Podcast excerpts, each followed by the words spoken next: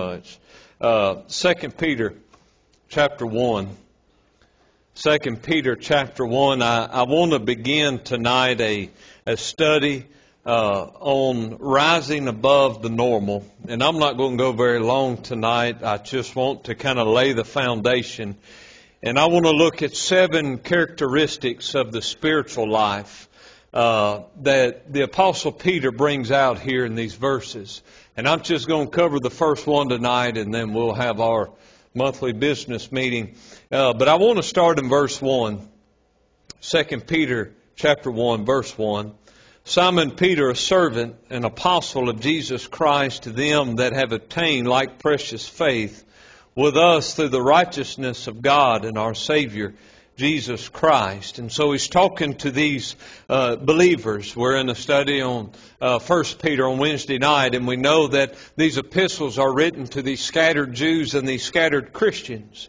Uh, in verse 2, he said, Grace and peace be multiplied unto you through the knowledge of God and of Jesus our Lord, according as his divine power hath given unto us all things that pertain unto life and godliness I want to read that again. According as his divine power hath given unto us all things that pertain to life and godliness through the knowledge of him that hath called us to glory and virtue. God has called us to great things.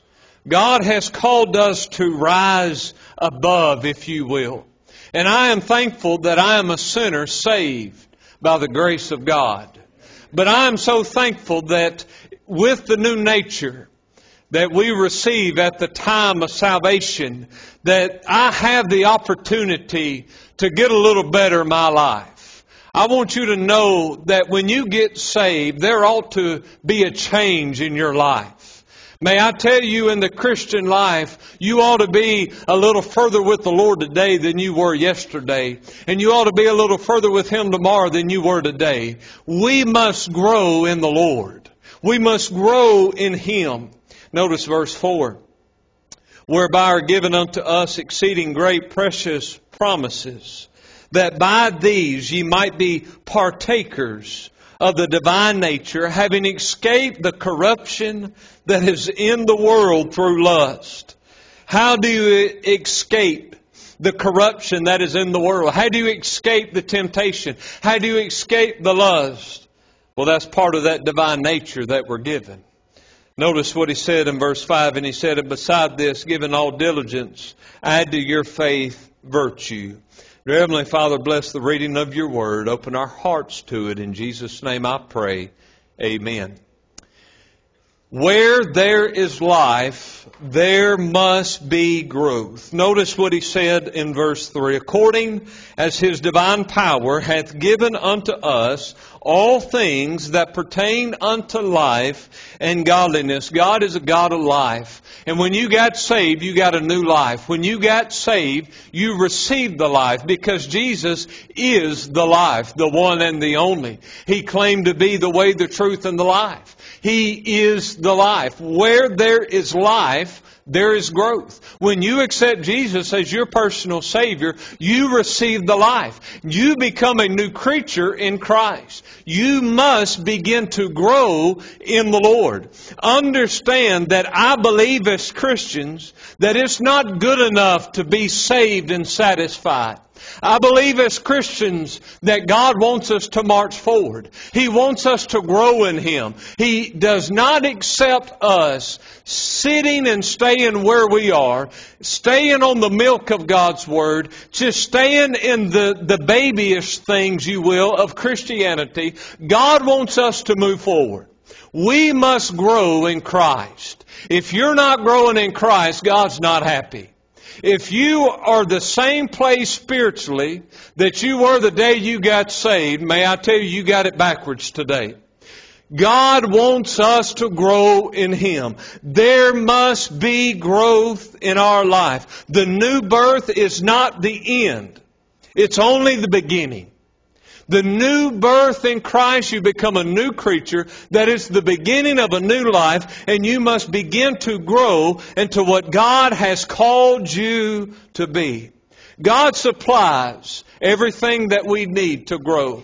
Everything that we need to be uh, a success as a Christian, God can provide it. May I tell you today, if you want to be a successful Christian, it's not going to be on your tools. It's going to be on the tools and the things that God can provide for you. It's going to be on the things that God can give you in your life. Understand that God can supply. But it is up to every believer to use them. Understand that God wants us to go further. But God is a God of love. He is not a dictator. God cannot make you do something. He can be very persuasive. Amen. But He cannot make you do something because He is a loving God. And God has provided everything that we need to move forward in Him with Him. And so we must decide that I'm tired of sitting here. I'm tired of being the same old Christian and I want to go a little further with God.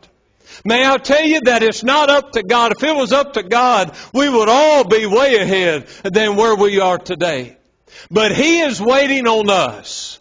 And I've learned a long time ago that I'm not waiting on God, but God's waiting on me. And God has supplied and already given me everything that I need to be a success as a pastor and a preacher, but it's up to me to go to God and get the things that He's offering me. It's up to me to make that decision to grow further. May I tell you that we should never be satisfied as a Christian. Spiritual growth is not automatic. Well, I've been saved a year, so God's going to give me a little bit. And then when I'm saved two years, He's going to give me a little bit more. And then when I'm saved four years, He's going to bestow more and more and more and more. Friend, when you get saved, you have received the fullness of the Godhead bodily. Is what the scripture says. You have got everything of God that you will ever get of Him. God has indwelled you completely. Amen. He didn't indwell you 10% and then He'll give you 10% the next year. He indwelled you 100%. But it's up to us to go to Him and say, God, I want to go a little further. Lord, I want to go a little further. We have to use the power and the tools that the Lord gives us. If we're going to go forward, we must submit ourselves to the abilities of God. Philippians 2:13 says, "For it is God which worketh in you both to will and to do of his good pleasure." Understand that it's going to be from the Lord. He provides the tools that we need.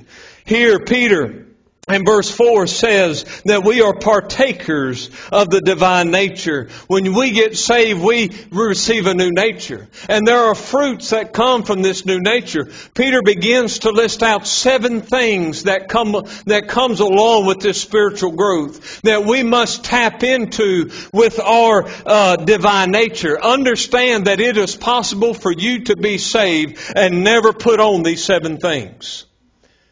If you're going to put them on, it's going to be up to you tonight to decide to go a little further with the Lord. Now I want you to notice what he said in verse 5. He said, and beside this, giving all diligence, add to your faith. Now how do we become Christians? By faith. This whole spiritual growth starts with faith. Faith faith. If you didn't have faith, you wouldn't be saved. If you didn't have faith, you wouldn't be here tonight. It's all about faith. Because of faith, we became a new creature in Christ. That is the foundation of our relationship with the Lord. What do I do to be a successful Christian preacher? You wake up every day and you put your trust in Jesus Christ. Every single day, faith. Faith, faith, faith. We read it this morning. It's the only thing that pleases Him. You want to please the Master? Have faith in Him. That's where it starts, is faith. But notice what it said. Add to your faith. Add to your faith. Faith alone is not good enough. The scripture tells us to add to the faith that we have in the Lord. May I tell you that God is not satisfied with just faith. Yes, it pleases Him, but He wants us to go further. And that word add there means to supply generously. He doesn't want us just to go get a little virtue. He wants us to get all the virtue we can. And these seven things that He is saying to add to our spiritual life, He's not saying go get a little bit. He's saying go get everything you can. Notice the first one. He says virtue. Add to your faith virtue. We must become virtuous in our Christian life. You start with faith in Jesus Christ and you must develop virtue in your Christian life with the Lord. The word virtue means excellence.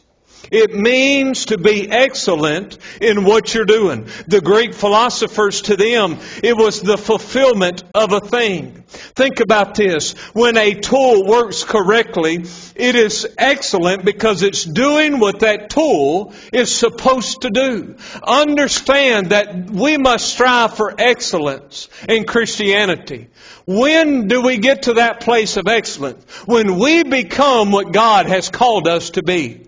May I tell you that it's not good enough just to have a hammer.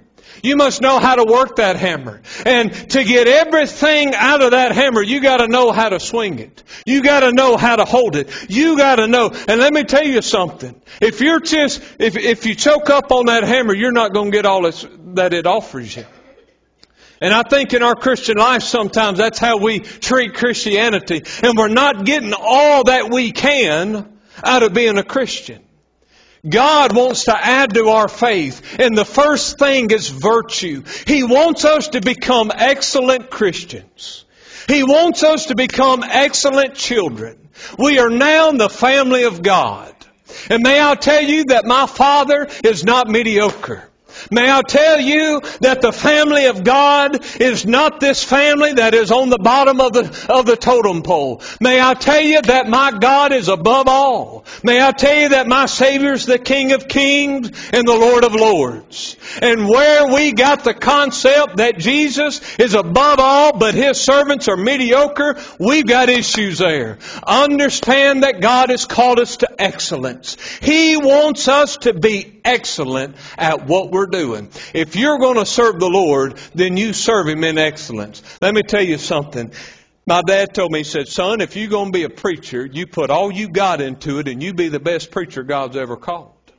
Why do I keep reading? Why do I keep studying? Why do I keep digging and digging and digging? Because I want to be the best preacher. I want to be the best preacher that God has ever sent a group of people. I'm not, I don't want to be Billy Graham. I want to be excellent in the place and the call that God has put on my life. Whether it's to preach to 30 people or 300 or 600, wherever God has placed me, I want to be excellent in that place. I told Brother Trey, I said, if God's called you to be a missionary, I don't want you to be a halfway missionary. I want you to go all the way. I said, we're going to be a sending church. I don't want to be a mediocre sending church. I want to be the best sending church that this world's ever seen. Amen. I don't want Brother Trey to be a halfway missionary. I said, if you're going to do it, get in there and become excellent at what you're doing. Sunday school teachers, halfway doing it is, is not what God called us to do. Slipping in there on Saturday night, getting a paragraph or two, rushing in on Sunday morning, that's not excellence. Boy, got quiet. That's not excellence. Christ, God wants us to put all that we have in what we're doing for Him. He has called us to be excellent. Jonathan, you're the quarterback. Does the coach want you to be mediocre? You give it all you got. That's what he says, isn't it? Give it all you got. Sean, that's what he says. Give it all you got. Give it all you got. Coaches, give it all you got. Coach Rob, every day, you're pushing, you're pushing your players. If we're going to do this, let's do it right. If we're going to do this, let's put it all in it. Well, may I tell you that God deserves our all. May I tell you today that I believe that when it comes to the Christian life, that it ought to be one of the most important things in our life. If you're going to serve God and be a Christian, it ought to mean more to you than anything in your life. And if you're going to do something for the Lord, for Christ's sakes, do it and do it right. Put your heart in it. Put it all in it and sell yourself out to it. Amen. Be excellent. Let me tell you something. I don't have a mediocre Savior. I have the best Savior that a God could ever give. We got the Savior of the world, and He's called us to be peculiar. He's called us to come out of the world. May I tell you, He wants you to be excellent. If He's called you to scrub the toilet, you'd be the best toilet scrubber that this world's ever seen, and I mean it. If God's called you to mow the yard, then you mow the yard. Man, Bull Wells, keep mowing that yard. Do it right. If God's called you to teach, put it all in it. Man, let's be excellent. Let's not do this halfway. We got one shot in this life to serve the Lord. And one day we're going to stand before Him, Brother Carl, and He's going to say, What did you do with that one shot that I gave you? And boy, I don't want to stand before Him and Him be disappointed in how I lived. Well, you're all right, preacher. Y'all may think that, but I don't want God to think that. Hello? I want God to be satisfied. You say, Preacher, I don't have all these. He's not asking your ability, He's asking for your availability. And for you to surrender yourself to excellence. That if I'm going to be a church member, I'm going to be the best church member that Hamburg, Arkansas has ever seen. If I'm going to be a deacon, I'm going to be the best deacon Promised Land's ever had. There's nothing wrong with striving for excellence. You do it in your job. You do it in your career. While not in your life with Christ. Isn't He worthy? Isn't He worthy? When it come time for us to have a Savior, God sent His best. He didn't send the mediocre. He didn't halfway do it. He did it all the way. We must go all the way with the Lord.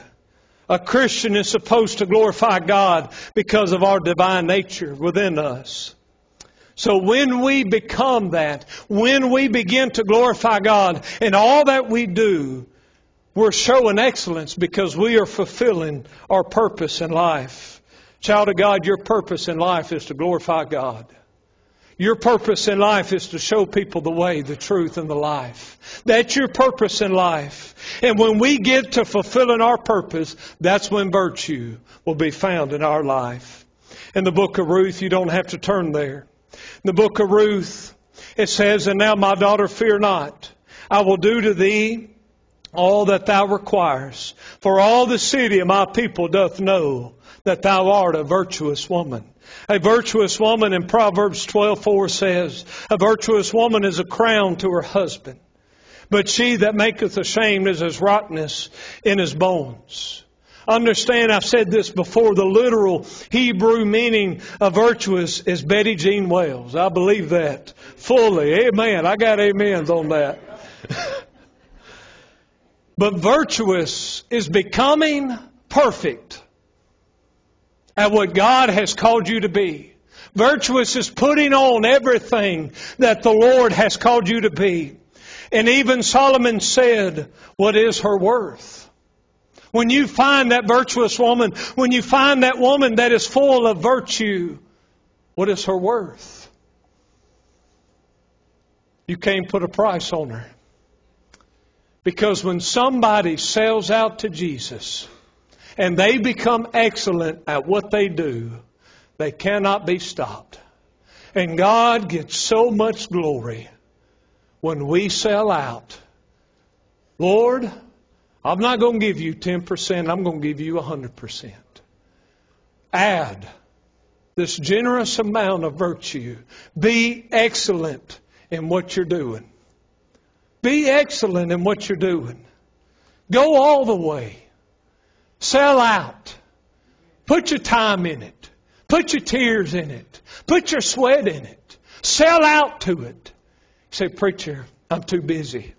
That's what we're talking about. That's what we're talking about. Sell out. Jesus gave you his tears. Jesus gave you his blood. Jesus gave you his sweat. Every bit of it. And people to Him be the honor and glory of all that is done in our life. I tell you what, I don't want to do this halfway. I got one shot at this. And I don't want to mess up, but here's the problem I mess up a lot. I mess up a lot. But faith begins with faith, trusting the Lord, and there comes virtue. Every day, trusting the Lord. Every day, putting on the things that God has called me to.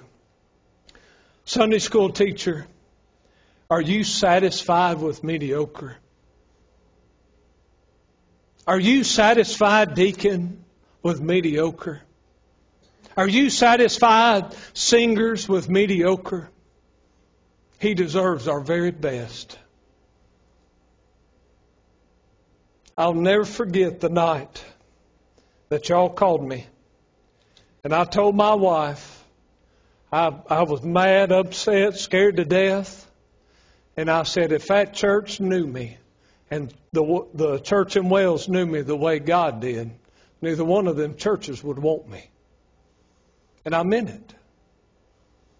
I said, they asked me to come, and if they knew me the way God knew me, they wouldn't want me. Isn't that humbling? God does know. God does see. And He still wants to use me. I mess up every day, but He's called me every day to excellence. If I messed up, I need to shake the dust off and I need to keep on going. And I need to keep on trusting. You know where excellence begins? On our knees. God, give me. God, help me. God, I surrender. God, I surrender. We're going to have a hymn of invitation. If you want to come, I'm going to ask you to stand tonight and we're going to have a hymn of invitation.